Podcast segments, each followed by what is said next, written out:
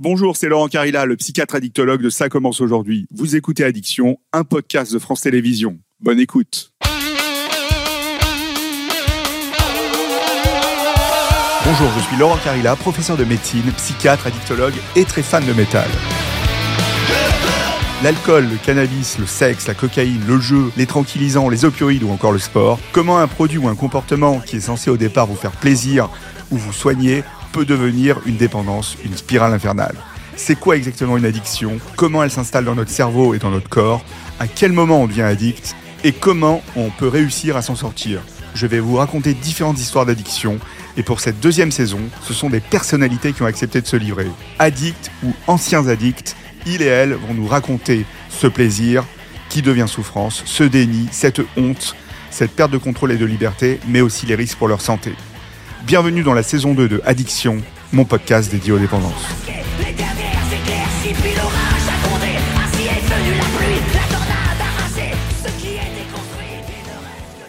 Je quittais l'école, je n'avais qu'une seule angoisse. Je vais entendre mon père qui a fini ses consultations, qui va partir voir ses malades dans les fermes de, de la région. Il va m'emmener avec lui et au retour des visites, on va s'arrêter au bord d'un étang et il va me redire ce qu'il me disait à chaque fois. Alors, qu'est-ce que tu vas faire de ta vie avec un tel bulletin? Qu'est-ce qu'on va faire de toi? Ça a été quelque chose de lancinant.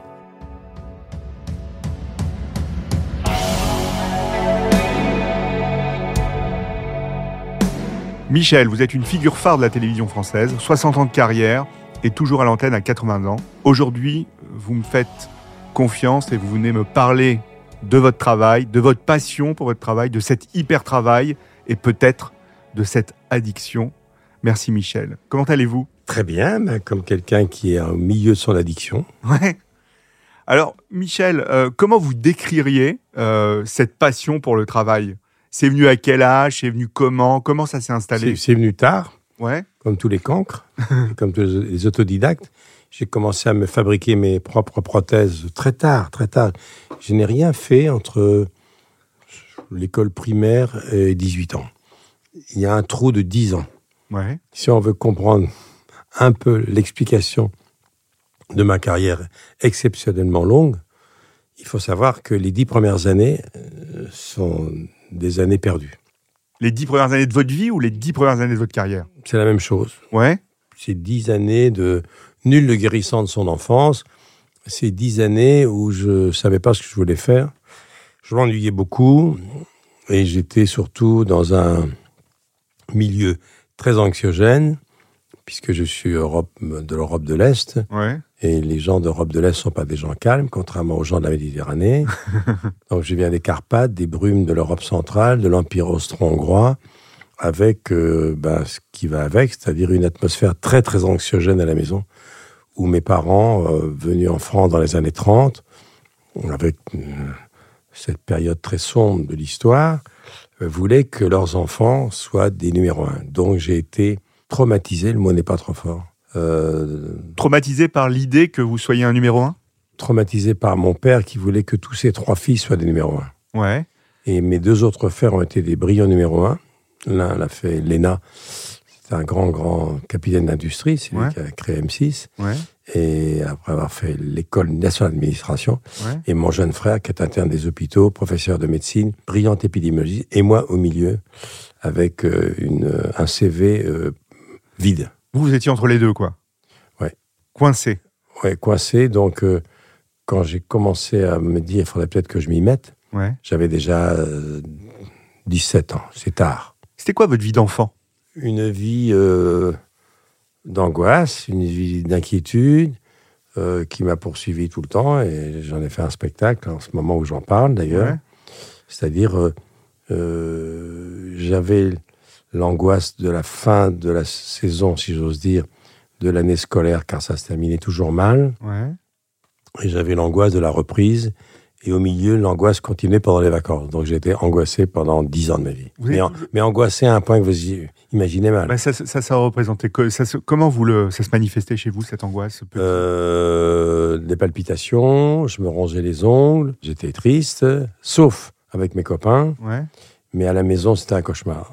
Mais alors Et le, mot n'est pas trop fort. Il y avait cette pression permanente de Permanente. vos parents? Surtout de mon père. Ouais, votre père vous disait, tu dois bien Bah, travailler. il tu- il m'a dit, il m'a posé une question lancinante. J'en ai fait un livre il y a des années qui s'appelait Qu'est-ce qu'on va faire de toi? Ouais. Mais parce que Sous-entendu, sans diplôme. lui- ouais, c'est ça. Et, et- et lui, lui, c'était un addict au travail alors, Plus que ça. plus que ça? Mon père était médecin, des médecins comme on n'en fait plus, et qu'on réclame à corps et à cri dans des endroits où il n'y a plus de médecins. Ouais. C'était un médecin de famille, C'est un médecin généraliste, d'accord. un médecin de campagne qui soignait les ouvriers et les paysans Ouais. dans le bocage normand de Balzac et de Maupassant. C'est la France des années 50, de ma petite adolescence. Et j'ai vu mon père travailler, travailler, travailler, sortir la nuit, faire des accouchements à n'importe quelle heure de la journée, de la nuit. J'ai vu mon père aller au, au secours des autres. Mais ça m'a beaucoup, beaucoup appris parce que c'est de lui que je tiens ce goût des autres et l'attirance que j'ai pour les gens. Mais, mais justement, ce, ce- cet hyper travail qu'il avait, ce, cette, même on peut dire ce workaholisme qu'avait votre père, est-ce que finalement à la maison, euh, c'était pas la même chose, quoi? C'était pas Non. le même bonhomme?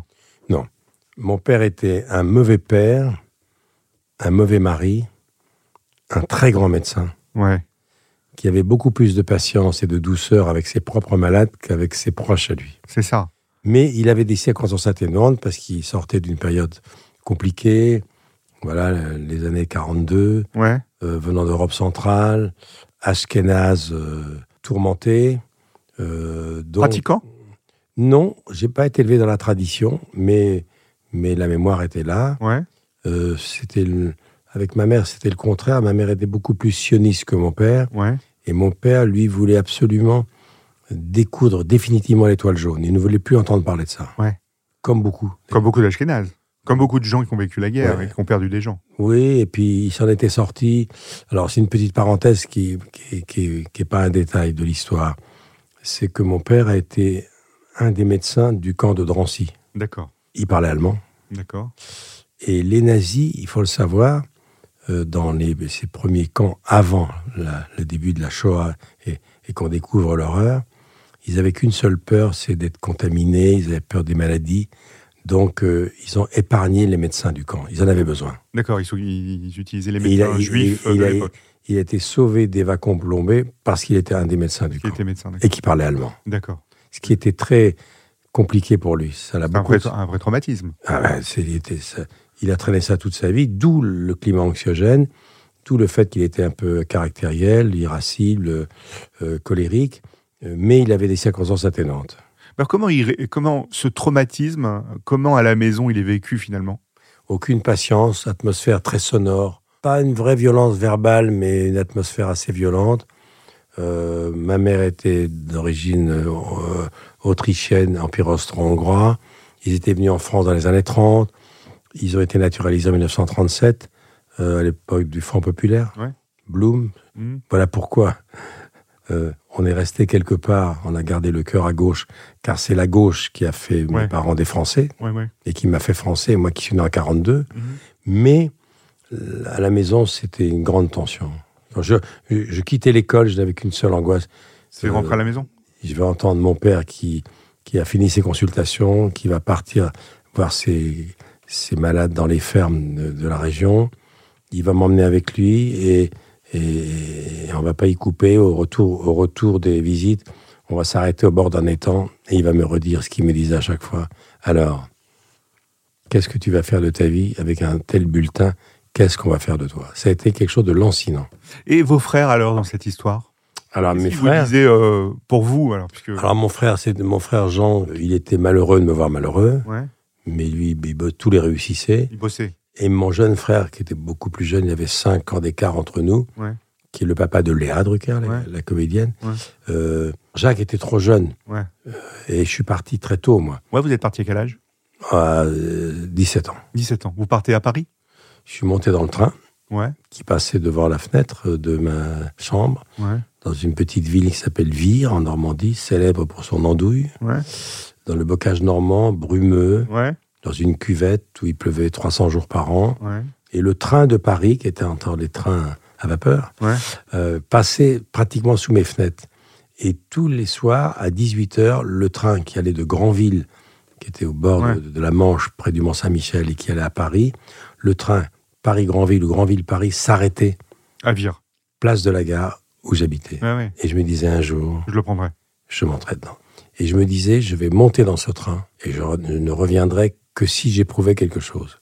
Donc un jour, je suis parti. D'accord. Vous êtes parti d'histoire. Alors vous arrivez à Paris? Non, avant, ce que je veux raconter était absolument euh, surréaliste. Si je vous ai parlé de Drancy, j'aurais dû vous parler de Compiègne également, qui était un, un camp de triste mémoire d'où les premiers wagons plombés vers les camps sont partis, au bord de l'Oise. Et quand j'ai reçu mon bulletin, enfin mon, ma convocation pour aller au service militaire, Ouais. car j'ai pas eu de sursis puisque j'ai pas fait d'études, Ouais. donc je suis parti à 17 ans et demi, 18 ans, Ouais. j'ai été affecté à Compiègne. D'accord. Et en arrivant à Compiègne, je me, je, je me suis pas du tout rendu compte. Je suis resté un an et mon père était resté euh, un an et demi à Drancy, un an à Compiègne, comme médecin. Et je me suis même pas rendu compte à ce moment-là que j'allais faire mon service militaire dans le baraquement où mon père avait été interné 18 ans plus tôt. Ah oui. Donc je suis le seul, sans doute, au monde qui a fait son service militaire dans l'infirmerie d'Abraham Drucker, qui était le médecin du camp Ah oui. de Royalieu, le camp de Compiègne, le camp de Royalieu, la base 117 de l'armée de l'air. Et c'est là où j'ai fait mon service militaire. Et j'ai compris pourquoi, lorsque mon père a reçu ma convocation euh, pour Compiègne, il est devenu blanc. Et pour cause. J'avais entendu parler de Compiègne dans ma petite enfance, mais c'est avec le recul. Euh, tout ça fait que ça fait pas une adolescence paisible. Donc je suis monté dans le train. Ouais.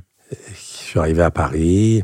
J'ai d'abord fait le service militaire, puis ensuite euh, du service militaire, je suis rentré pratiquement directement à la télévision. J'étais deuxième classe dans l'armée de l'air et je postais le courrier du colonel.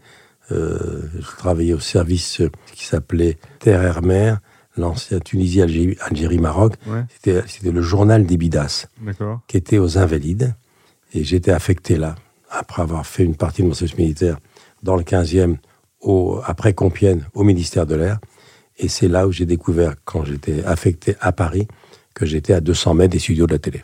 Et c'est là que C'est grâce à l'armée que je suis rentré à la télé. c'est grâce à l'armée que vous rentrez à la télé. Et donc, euh, euh, quand vous rentrez à la télé, est-ce que enfin, vos parents étaient euh, comment par rapport à cette décision de rentrer dans, dans les médias? Je l'aurais pas dit. Ouais.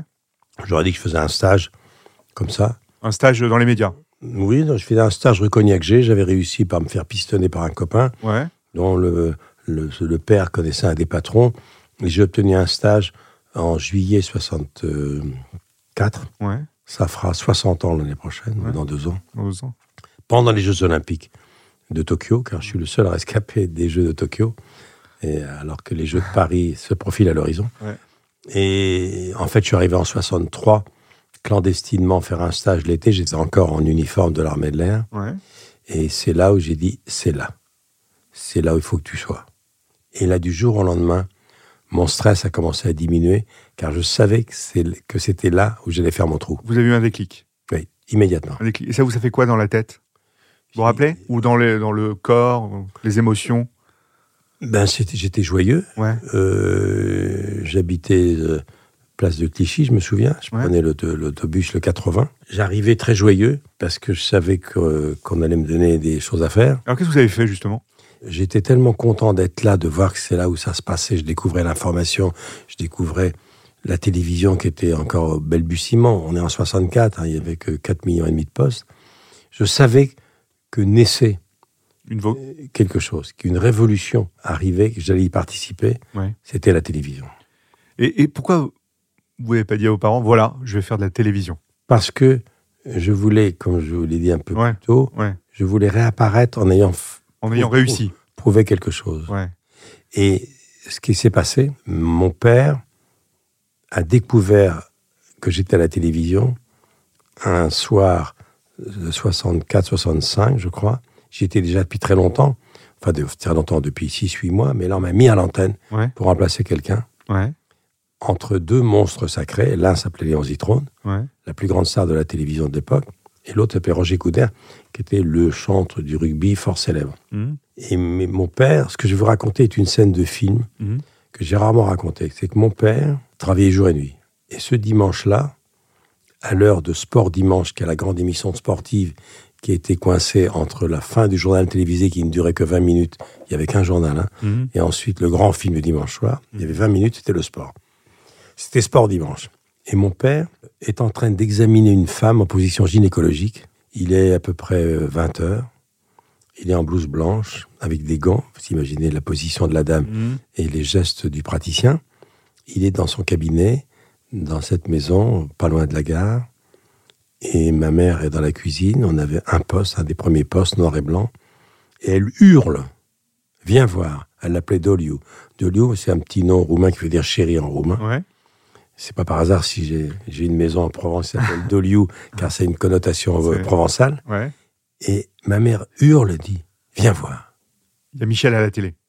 Et non, même pas. Elle dit, viens voir. Mon père, 4 à 4 monte. C'est important ce que je vous dis. Et il laisse la dame En position en gynécologique. position gynécologique Ouais. pour que lui monte 4 à 4. Et là, il il voit dans la cuisine, sur le petit poste, noir et blanc, moi. J'ai 20 ans. Je tremble. Car on m'avait oublié de me dire que lorsqu'on apparaît à la télévision, j'étais cadré en, en plan serré, Ouais. et, et- ou plutôt en plan euh, au niveau de la taille. Ouais. Et on avait oublié de me dire, j'ai jamais connu ni le prompteur ni l'oreillette, puisque je n'ai jamais utilisé le prompteur de ma vie depuis que je fais de la télévision, ni d'oreillette. C'est tout à. Avait- Ça n'existait pas à l'époque. ouais, à l'époque, ça existait. C'est des prothèses qui n'existaient pas. Et après, vous l'avez utilisé? Jamais, Jamais. jamais. Je ne sais pas lire un prompteur. Donc votre père monte? Il monte, 4 à 4, hébété. Il dit, mais qu'est-ce qu'il fait là Et il voit son fils qui n'a pas donné signe de vie depuis plusieurs mois, Ouais. qui appelait de temps en temps en disant, bon, ça va, qu'est-ce que tu fais? Ben, J'apprends, je suis dans les coulisses. Voilà, je suis un peu le grouillot, quoi, je distribue le courrier. Et là, il est tellement tétanisé qu'il va rester pendant toute l'émission qui a duré 20 minutes. Bouche bée, il dit rien. Il dit rien. Rien. Il a ses gants. Il a laissé sa, la, la- sa patiente. La, la dame est toujours en bas, dans la position que, que gynécologique, ouais. Oui. Il est hébété. Et il est tellement fou furieux de me voir qu'il enlève ses gants. Il, il prend le téléphone. Il n'y avait pas les portables à l'époque. Ouais. Il pose la poste, etc. Et il arrive, je ne sais pas comment il a fait. Il vous appelle? Non, il appelle le patron, qui s'appelait Monsieur Marcillac à l'époque. et il lui dit quoi? Et il, dit, je suis, euh, je suis le père du jeune garçon qui vient d'apparaître à la télévision. Je voudrais parler à son directeur. Et, et c'est lui. Il dit, mais c'est moi. Mhm. Vous êtes Monsieur Marcillac Je suis le père de ce Michel. gamin. Mhm. Je faisais 16 ans. Ouais, ouais. Je faisais, j'ai l'impression d'avoir 16 ans. Très jeune, ouais. Et j'avais pas compris que lorsqu'on a un grand stress et qu'on apparaît à la télévision, les feuilles que j'avais, je donnais des résultats sportifs. Il y avait ouais. assez d'images. Donc je donnais des résultats sportifs. Bordeaux a battu Saint-Etienne. Et au lieu de mettre les feuilles à plat et de les faire glisser, je les ai pris à bras le corps. Elles étaient visibles. Et j'ai été pris de, de tremblements Ouais. Qui ont duré 8 minutes. 8 minutes, c'est considérable. Bah oui. C'est presque un tiers du JT. Et pendant 8 minutes, la voix était bonne. Ouais. Je regardais l'écran, puisque Ouais. le prompteur n'existait pas, et je regardais les résultats comme ça. Et j'ai été pris de tremblement, comme si j'avais eu un début de Parkinson précoce. Ouais. Toute la France a vu ça. La France qui avait la télé, mais il y avait quand même 5 millions de postes, à raison de 3 ou 4 téléspectateurs par poste, il y avait à peu près 20 millions de gens. Maintenant, il y en a 70 millions, et même plus. Et le lendemain, quand j'ai pris l'autobus, le 80, qui allait de la place Tichy au studio de Cognac-G, Ouais. c'était des autobus euh, avec, euh, avec la cloche derrière, et il y avait une petite... Ouais. euh, Les gens vous ont dit, on vous a vu à la télé? Non, non, c'était pas ça. Ils m'ont vu monter. Il était 7 heures du matin. Ils se sont tous retournés avec leur journal, Ouais. endormis comme tous les Parisiens Ouais. très tôt dans les transports en commun. Et ils sont pris en- à trembler et ils m'ont dit ça va mieux depuis hier soir. Ah ouais. Et du jour au lendemain, Ouais. nous sommes en 65. Ouais, ouais. Ce que je raconte, ça a près de 58 ans. Du jour au lendemain, on a connu ma tête. On ne connaissait pas mon nom. La notoriété à la télévision, c'est. Je dis ça à, à l'attention de ceux, des jeunes qui nous écoutent. Il y a deux choses. Il y a, je connais cette tête-là, ça c'est le premier stade. Et après, mettre le bon nom sous le vrai visage. Sur le visage. Exemple, Là, c'est un autre stade. Si vous voyez toutes les chaînes d'infos continues, Ouais. bon, moi ce qui m'intéresse surtout, c'est comment ils s'appellent. Ouais. Bon.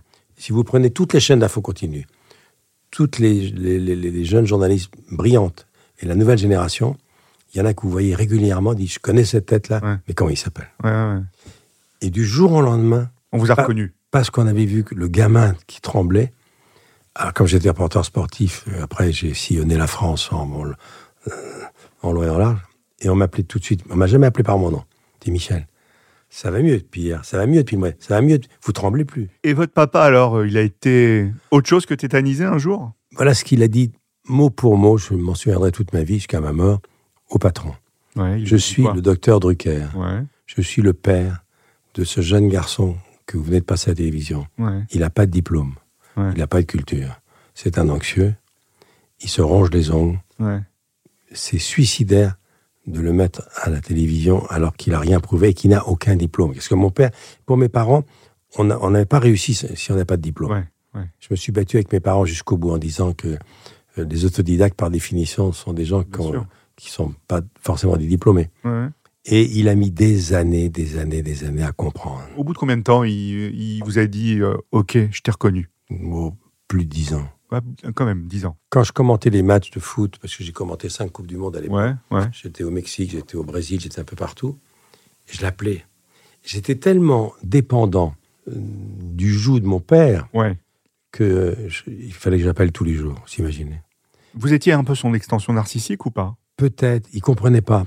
Il a compris à la fin de sa vie que finalement, je m'en étais pas trop mal tiré, mais quand je l'appelais de, de Rio, ou je Ouais. l'appelais- je l'appelais de Ouais. Mexico, Ouais, après avoir commenté un match de foot avec les Mbappé de l'époque, je disais, qu'est-ce qu'il va me dire? Bah, Tu m'as écouté, papa? Et à chaque fois, il me disait, oui, sept fautes de syntaxe, trois mauvaises liaisons, euh, grande pauvreté de vocabulaire. Dis, merde. Ah ouais, ouais. Ah ouais. Mais il y avait toujours cette course à la reconnaissance vis-à-vis de votre père, Toujours. toujours. maintenant toujours maintenant. Ah oui.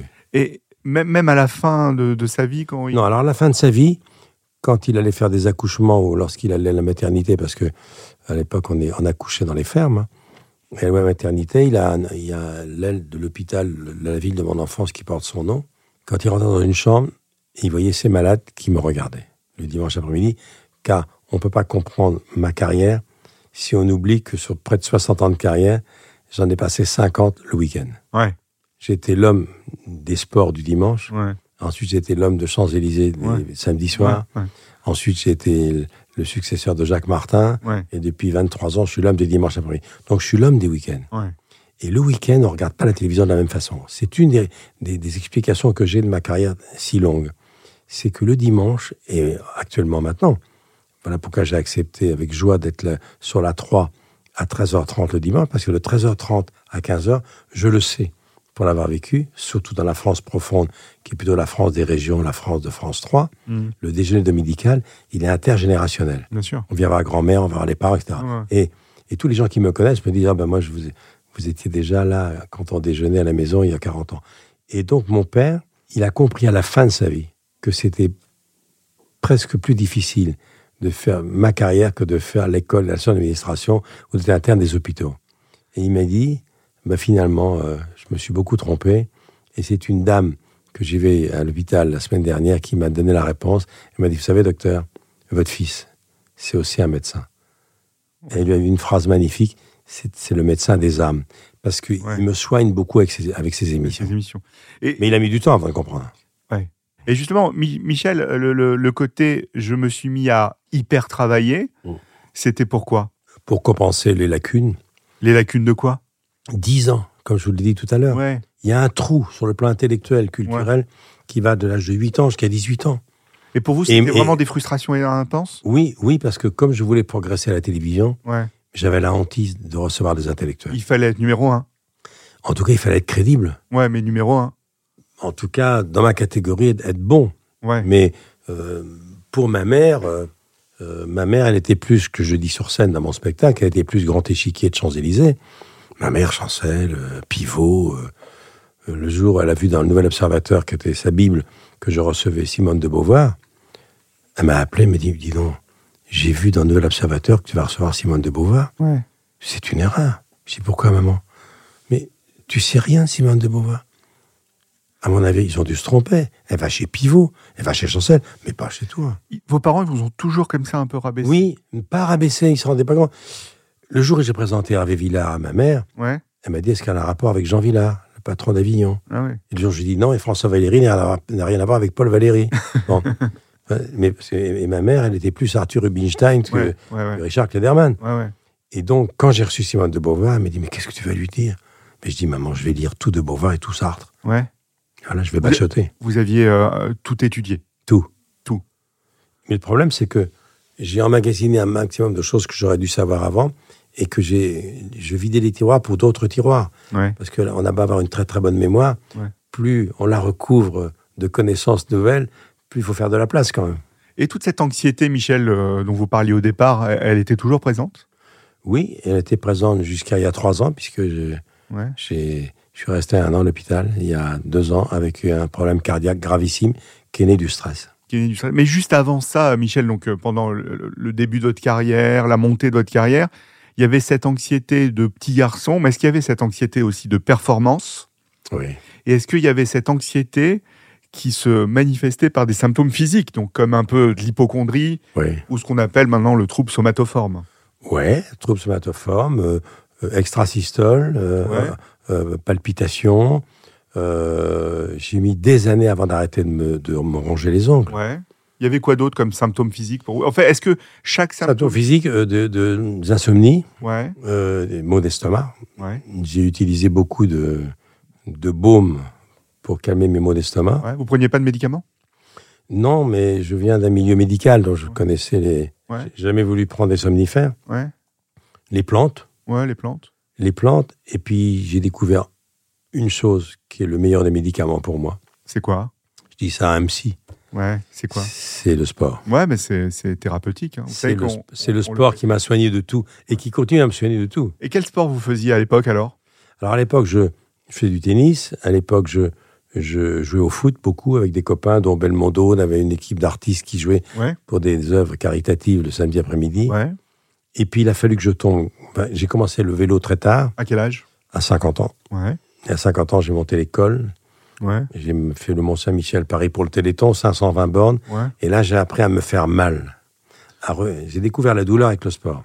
Ouais, alors justement, vous poussiez un peu. Est-ce que euh, votre euh, Trop. activité sportive, on, on pourrait la comparer à votre activité professionnelle de travail Oui, mais c'est une très bonne question parce que, par exemple, je fais entre 30 et 40 dimanches par an. Eh bien, c'est mon Tour de France à moi. Ouais. C'est 30 à 40 étapes. Ouais. Il y a des étapes où j'ai le vent dans le dos, je me sens bien. Il y a des étapes où c'est plus dur, on appelle ça faire des bosses dans le vélo. Il y a des étapes où je sais que je vais souffrir. Vous Euh, aimez souffrir avec le vélo? Ah oui, c'est une souffrance. Le, non, on a passé le cap. euh, c'est une addiction le vélo, mais mais il y a, il y a une- on fait une- c'est une vraie comparaison avec notre métier. Moi, moi je, je considère que je suis un sportif de haut niveau. J'ai euh, Un sportif de haut niveau ou un sportif excessif? Ben, les deux, c'est-à-dire je, je pousse souvent loin, trop, puisqu'à 50 ans le vélo, j'ai forcé pour euh, montrer aux gens plus jeunes que moi que je pouvais suivre. Ouais. Je me suis fait euh, euh, Vous avez eu des incidents de santé physique Non, j'ai fait une, ce qu'on appelle une CMO, une cardiopathie obstructive, avec Ouais. le, le muscle cardiaque Ouais. qui était trop, Ouais. trop gros, trop épais, qui provoque souvent des drames. La mort Ouais. subite, c'est les footballeurs de haut niveau. Ouais. Et puis, euh, ben, tout ce que je vous raconte là, Ouais. j'ai fini par le payer, puisqu'il y a deux ans, j'étais considéré comme euh, fini. Ouais. Fini, fini sur le plan cérébral et physique. Car on m'a fait deux opérations en une du cœur, Ouais. et on a fait me couper la jambe. Parce Euh, qu'il y avait quoi Une artériopathie? Quand? Une atteinte des artères de la jambe? J'ai fait une endocardite infectieuse de la valve mitrale, D'accord, ok.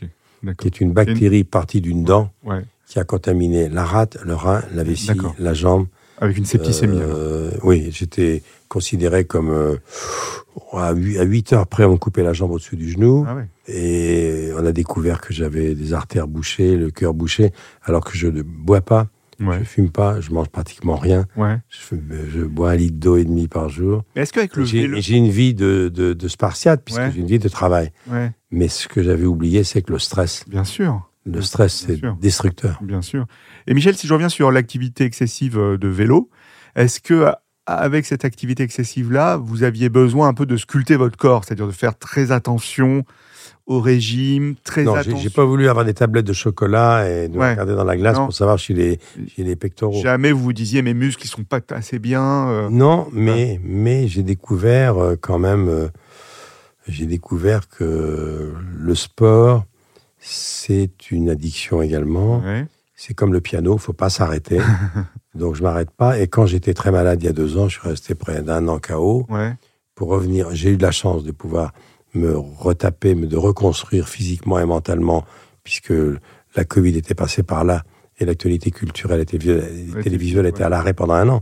Donc, j'ai profité de ça. Les cardiologues m'ont dit voilà, vous avez un an devant vous. hein. Il vous faudra un an. Bon. Et j'ai eu la chance que les patrons de France Télévisions me disent ne t'inquiète pas, on t'attend. Tout est au ralenti. Bon. Et- Et- mais mais, mais j'ai appris ce que c'est que la douleur. L'hôpital m'a servi. D'accord. Et justement, Michel, par rapport à cet hôpital, par rapport à cette anxiété, par rapport aux troubles somatoformes, donc l'hypochondrie, justement, est-ce que vous avez eu des grands épisodes dans votre vie d'hypochondrie importante? C'est-à-dire que c'était, il y avait le travail qui masquait tout, et quand il y avait plus trop de travail et que vous relâchiez la pression, est-ce qu'il y avait des symptômes physiques qui apparaissaient? Ah ben, il continue. Ouais. C'est quoi? Ben, C'est-à-dire que comme je suis un workaholic, comme vous l'avez dit, les vacances, c'est une mauvaise période pour moi. Ouais. Ah oui, oui. C'est horrible les vacances? Sauf si je fais 30 km par jour.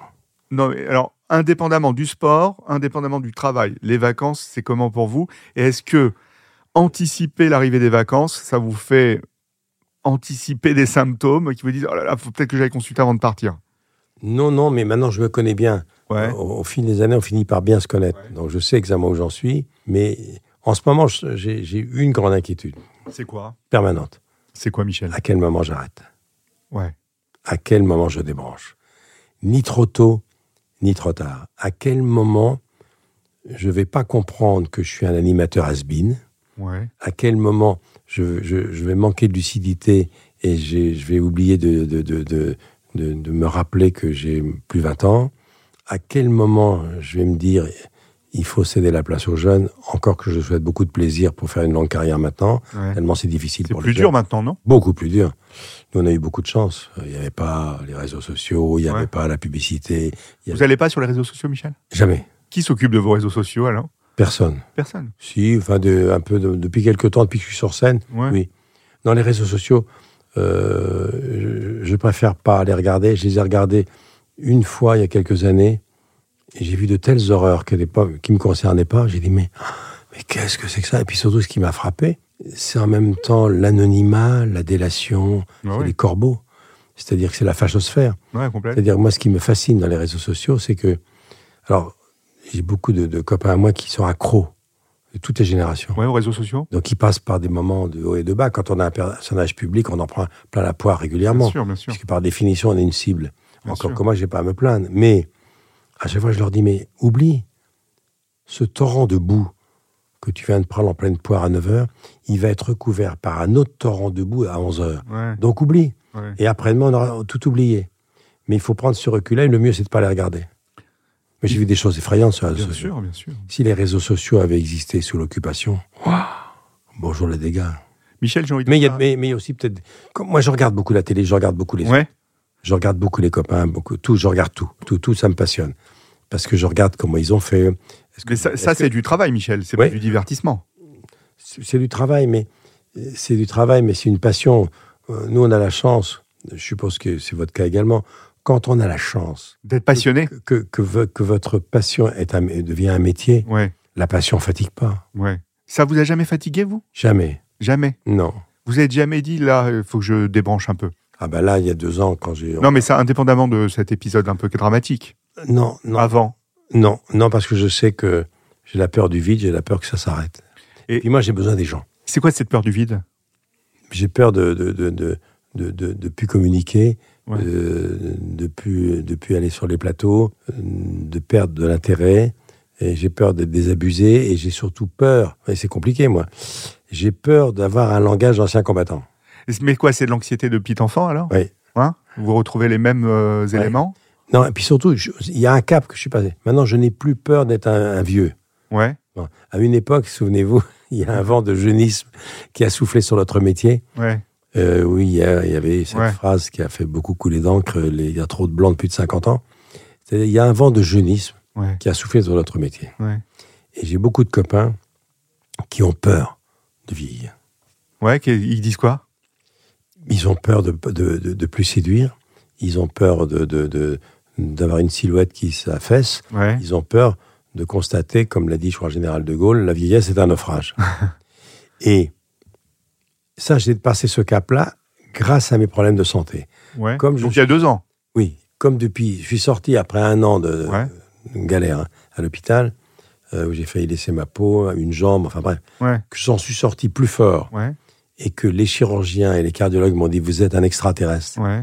Parce qu'après, ce qu'on vous a fait, faire votre métier et avoir gardé la même virtuosité ou dextérité intellectuelle Ouais, sans avoir de déficit de mémoire. ouais, Parce que comme j'ai pas de prompteur et comme je suis d'ancienne école, toute ma carrière repose sur ma, ma résistance physique, mais sur ma mémoire. Travail de fiche? Je travaille tout le temps la mémoire, c'est pour ça que je suis sur scène. Je répète tout le temps, tout le temps, tout le temps, tout le temps. Et je, je, j'interroge beaucoup les gens. La première chose que j'ai fait en arrivant dans votre bureau, j'ai demandé à votre collaboratrice ce qu'il faisait. Ouais, j'ai, ouais, besoin, ouais, de savoir ce que font les gens. C'est mon père qui m'a transmis ça, c'est pour ça que je voulais être médecin. Ma, ma vraie vocation, c'est d'être médecin. Vous auriez voulu être médecin. Ah oui, mais médecin de famille. C'est un échec pour vous? Ah oui. Ouais Ah oui. Même malgré le fait d'avoir été numéro un euh, à la télévision. Non, j'aurais voulu être Parce médecin. que vous avez, Moi- moi, vous avez rempli le contrat de votre père, vous êtes numéro un. pas vraiment, parce que d'abord, mon père est mort avant de voir tout ce que j'ai fait. Mon père, il est mort avant de. euh, il, y a, il y a 30 ans. Vous aviez quel âge, vous? Ouais, 80 50 ans? Oui, à peu près. euh, Euh, 50 vous ouais, étiez- peu, un, peu, un moins, un peu moins. Par exemple, mon père n'a pas vu une émission que j'ai faite et qui a marqué les gens, et on m'en parle encore d'ailleurs, qui est Champs-Élysées. Ouais. Ça a duré. Il n'a jamais vu Champs-Élysées? Non, mes parents ne m'auront pas vu sur scène. Et vos frères, ils vous ont dit quoi? Jean était très épaté, mais là, c'est encore une tragédie, car il y a eu beaucoup de tristesse dans ma famille. C'est que mon frère Jean, qui était le charme et la séduction fait homme, brillant, il avait, il avait tout. Ouais. Il est mort à 60 ans d'une crise d'asthme, qui est quand même surréaliste, Ouais. qui est une maladie psychosomatique. ouais. Et moi aussi, quand il est mort, c'est le sujet qui nous anime aujourd'hui. C'est un peu le sujet de notre conversation, c'est qu'il m'a transmis son asthme. Quand Vous avez de l'asthme aussi. et, et je me suis guéri, Ouais. mais il m'a transmis des bronchites asthmatiformes. Ah. Lui qui est mort d'une crise d'asthme. ouais. Il était asthmatique connu. Oui. Vo- Voilà encore une maladie de l'anxiété. Ouais. Ouais, ça joue. En partie, mais ça joue, tout à fait. Et, et votre petit frère, alors? Alors mon frère Jacques, lui, il est, euh, il est venu me voir deux fois sur scène, il n'y a pas longtemps, Ouais. Et il vous a dit quoi? Et il était assez épaté, quoi. Il vous a pas dit papa serait fier? Si. Ouais. Il dit quel dommage que papa soit pas là ou maman. Ouais. Mais c'est vrai que mes parents n'ont pas vu la partie la plus intéressante de Ouais. ma carrière. Ouais. Parce que- Celle où vous étiez, vous, vous étiez numéro un, comme le demandait votre père. Oui, mais, mais surtout là où j'ai re- quand j'ai fait des émissions avec euh, avec euh, avec euh, l'impératrice d'Iran, quand j'ai fait des émissions avec euh, avec euh, Jean Daniel qui était l'idole de ma maman, qui était le, Ouais. le patron du Nouvel Observateur, tous les intellectuels que j'ai reçus, Ouais. ça, ça aurait épaté ma mère. Et ça, ça, vous le recherchiez pour votre mère? Oui, Et qu'est-ce que vous recherchiez pour votre père, alors? Pour mes parents, je cherchais la reconnaissance du métier. Ouais. Je vais vous faire une confidence totalement puérile. Ouais. Vous l'avez jamais dit à personne? Non, à personne. Bon. Ma mère a été blessée pendant une grande partie de sa vie, et moi aussi, Ouais. que Télérama n'écrive jamais un mot sur moi pendant 35 ans. D'accord. Télérama est le journal le plus intello Ouais. de la, de, de- de- du magazine de télévision, Ouais. qui parle beaucoup de cinéma. bon.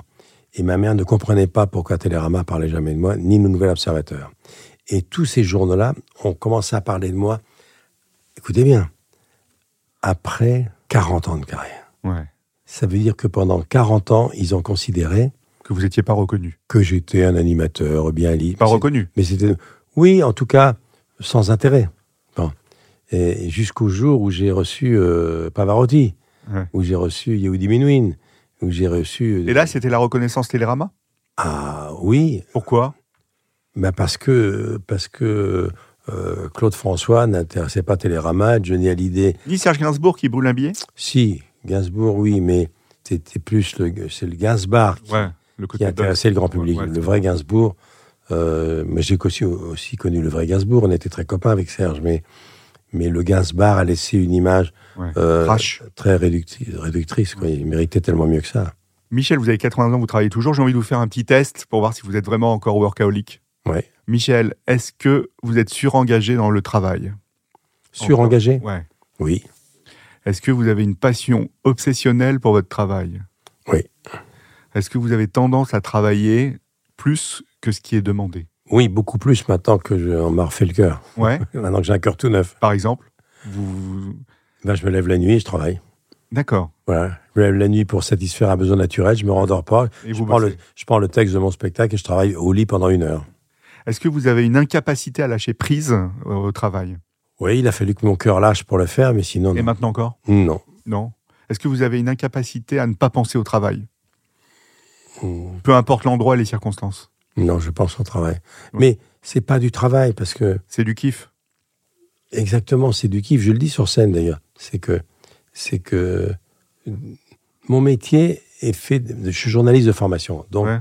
mon métier est fait de d'intérêts multiples. Ouais. Et tout ce qui était le manque de concentration, dispersion, euh, pas concentré sur un même sujet, je l'ai transformé en, en, en- en polyvalence Et est-ce que, ce, et, et en éclectisme. est-ce que ce travail est envahissant dans les autres euh, sphères de votre vie Encore maintenant? Bah, ça bouffe euh, l'univers familial, mais, Ouais. mais ils sont habitués. Ils sont habitués? Vous- Oui. c'est- de la science-fiction à la maison, c'est-à-dire qu'il y a. Non, parce que j'ai eu la chance, j'ai épousé, moi, il y a 50 ans, Ouais, car là aussi, c'est pas inintéressant. ouais, ouais. Moi, je suis un homme de la durée.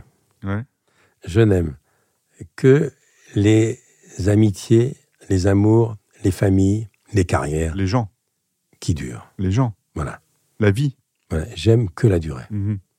Et j'avais coché toutes les cases, sauf une, c'est que je pensais qu'il m'arriverait rien Dans la vie. dans la vie et j'ai eu un grave problème de santé. Mais depuis que je suis sorti, bah, je me dis que je suis reparti pour longtemps. Est-ce que, Michel, votre pression interne à travailler est forte? Vous voyez ce que vous ressentez en vous? C'est-à-dire, Est-ce que vous vous mettez sous pression pour dire faut que je Ah travaille, oui, faut oui. que je travaille, faut que je travaille? Oui, et, pas forcément pour des choses importantes. C'est-à-dire que moi, j'ai toujours le trac, même si ça se voit pas, quand je fais de la télévision, Ouais. quand je fais mon métier. Vous avez encore cette anxiété de performance? Oui, mais ça s'est transformé en, en trac positif. Ouais, c'est-à-dire? Ben, C'est-à-dire que l'adrénaline qui monte, au lieu de me paralyser, me dope. D'accord, c'est de la Et- dopamine, quoi. Oui, et ça, j'ai découvert ça sur scène. Ouais. J'aurais été incapable de monter seul sur scène il y a quelques années, Ouais, tout seul, tout seul. seul, et faire rire les gens, Ouais. et les faire sourire et les intéresser. Et les faire rire, ça vous fait quoi? Ah ça, ça c'est une vraie découverte. Ouais. Ah ouais. Plein de bonheur? Oui, parce que j'ai toujours fait rire chez moi et on me disait pourquoi tu le fais pas sur scène? Ouais, J'ai dit mais ça intéressera personne. ouais. Et c'était le contraire. J'ai une dernière question pour savoir quel type de workaholic vous êtes. Est-ce que vous êtes vraiment satisfait par le travail? J'ai pas trouvé d'autre moyen d'être heureux. Ouais. Ouais. Donc elle est élevée, cette satisfaction. Ah oui, Je peux vous donner votre diagnostic si vous voulez. oui, je suis un grand malade. Non, vous êtes workaholic enthousiaste. Donc passionné. Passionné, mais il y a ce côté workaholic. Mais cela dit, euh, euh, je préfère cet euh, alcool-là. Ouais. Vous ne prenez pas de, de, de substance d'ailleurs, vous fumez Non. pas, vous prenez pas d'alcool, etc. C'est pour ça, je fume pas, Ouais. je bois pas, euh, Pas de médicaments. pratiquement jamais. Ouais. Pour la gorge, évidemment, Ouais. je suis sur scène, un peu de miel, etc. Bon, c'est pas un médicament Mais, naturel. mais c'est pour ça que ça reste un mystère pourquoi j'ai le cœur qui a explosé. Donc c'est le stress. probablement. Michel, votre actualité, c'est euh, votre spectacle, de Oui. vous à moi, euh, jusqu'à la fin de l'année, c'est ça, à Paris? Oui, puis après en tournée, et puis Ouais. pendant des années, parce que je pense déjà au prochain. Ouais. Mais ce qui est intéressant, ce qui m'a amusé, c'est les trois questions que je pose à un moment donné dans le spectacle. Je dis à un moment donné que je me tourne vers mon double, Ouais. parce que c'est ma fille Votre double jeune. Ouais. qui, qui, qui, qui a réussi. C'est pas un C'est hologramme, pas un hologramme, ouais. c'est pas du morphing, c'est- et c'est pas des images doublées. Elle m'a dit, je veux te retrouver à un moment donné sur l'écran, qui est un, un iPhone, ouais. un grand, à dix reprises, à l'âge que tu avais quand je t'ai rencontré. J'ai élevé une petite fille qui avait 5 ans, qui en a 50 de plus aujourd'hui, qui me met en scène. ouais. Et elle me dit, on va se débrouiller pour que, à 10 reprises dans le show, Ouais. t'aies 30 ans. Et le, le jeune de 30 ans va demander à toi aujourd'hui, raconte-moi ce qui va m'arriver. C'est votre seule fille? Ou euh, c'est votre fille, euh, la fille de. Je la de- considère comme ma fille, c'est la fille. Voilà. Et vous avez d'autres enfants?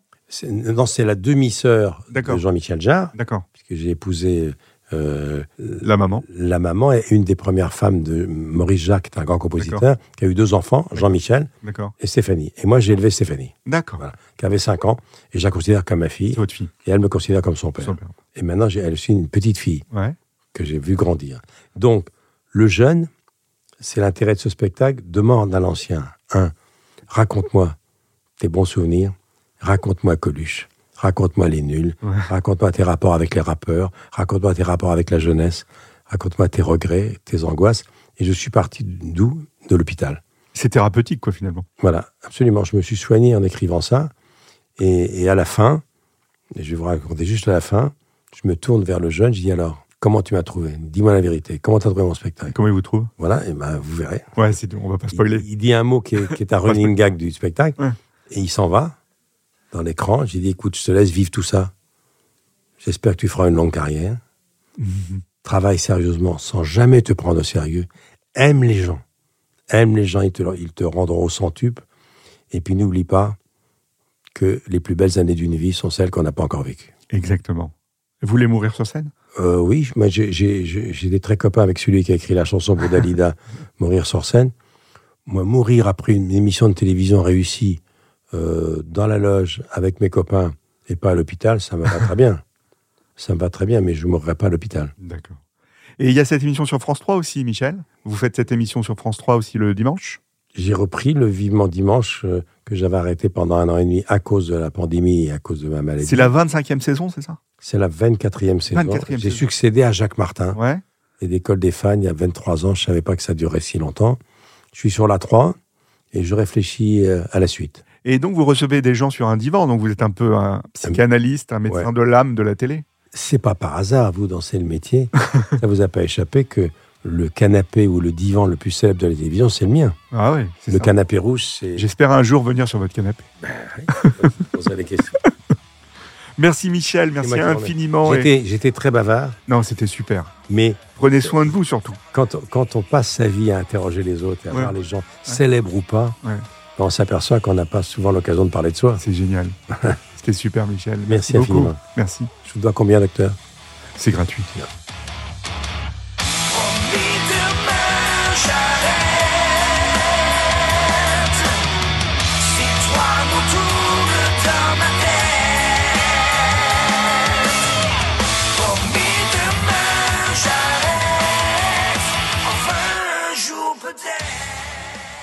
C'était Addiction, un podcast de France Télévisions. Ça vous a plu N'hésitez pas à vous abonner pour ne rien manquer. Vous pouvez également me retrouver dans l'émission Ça commence aujourd'hui, disponible en podcast sur toutes les plateformes ou en vidéo sur France.tv.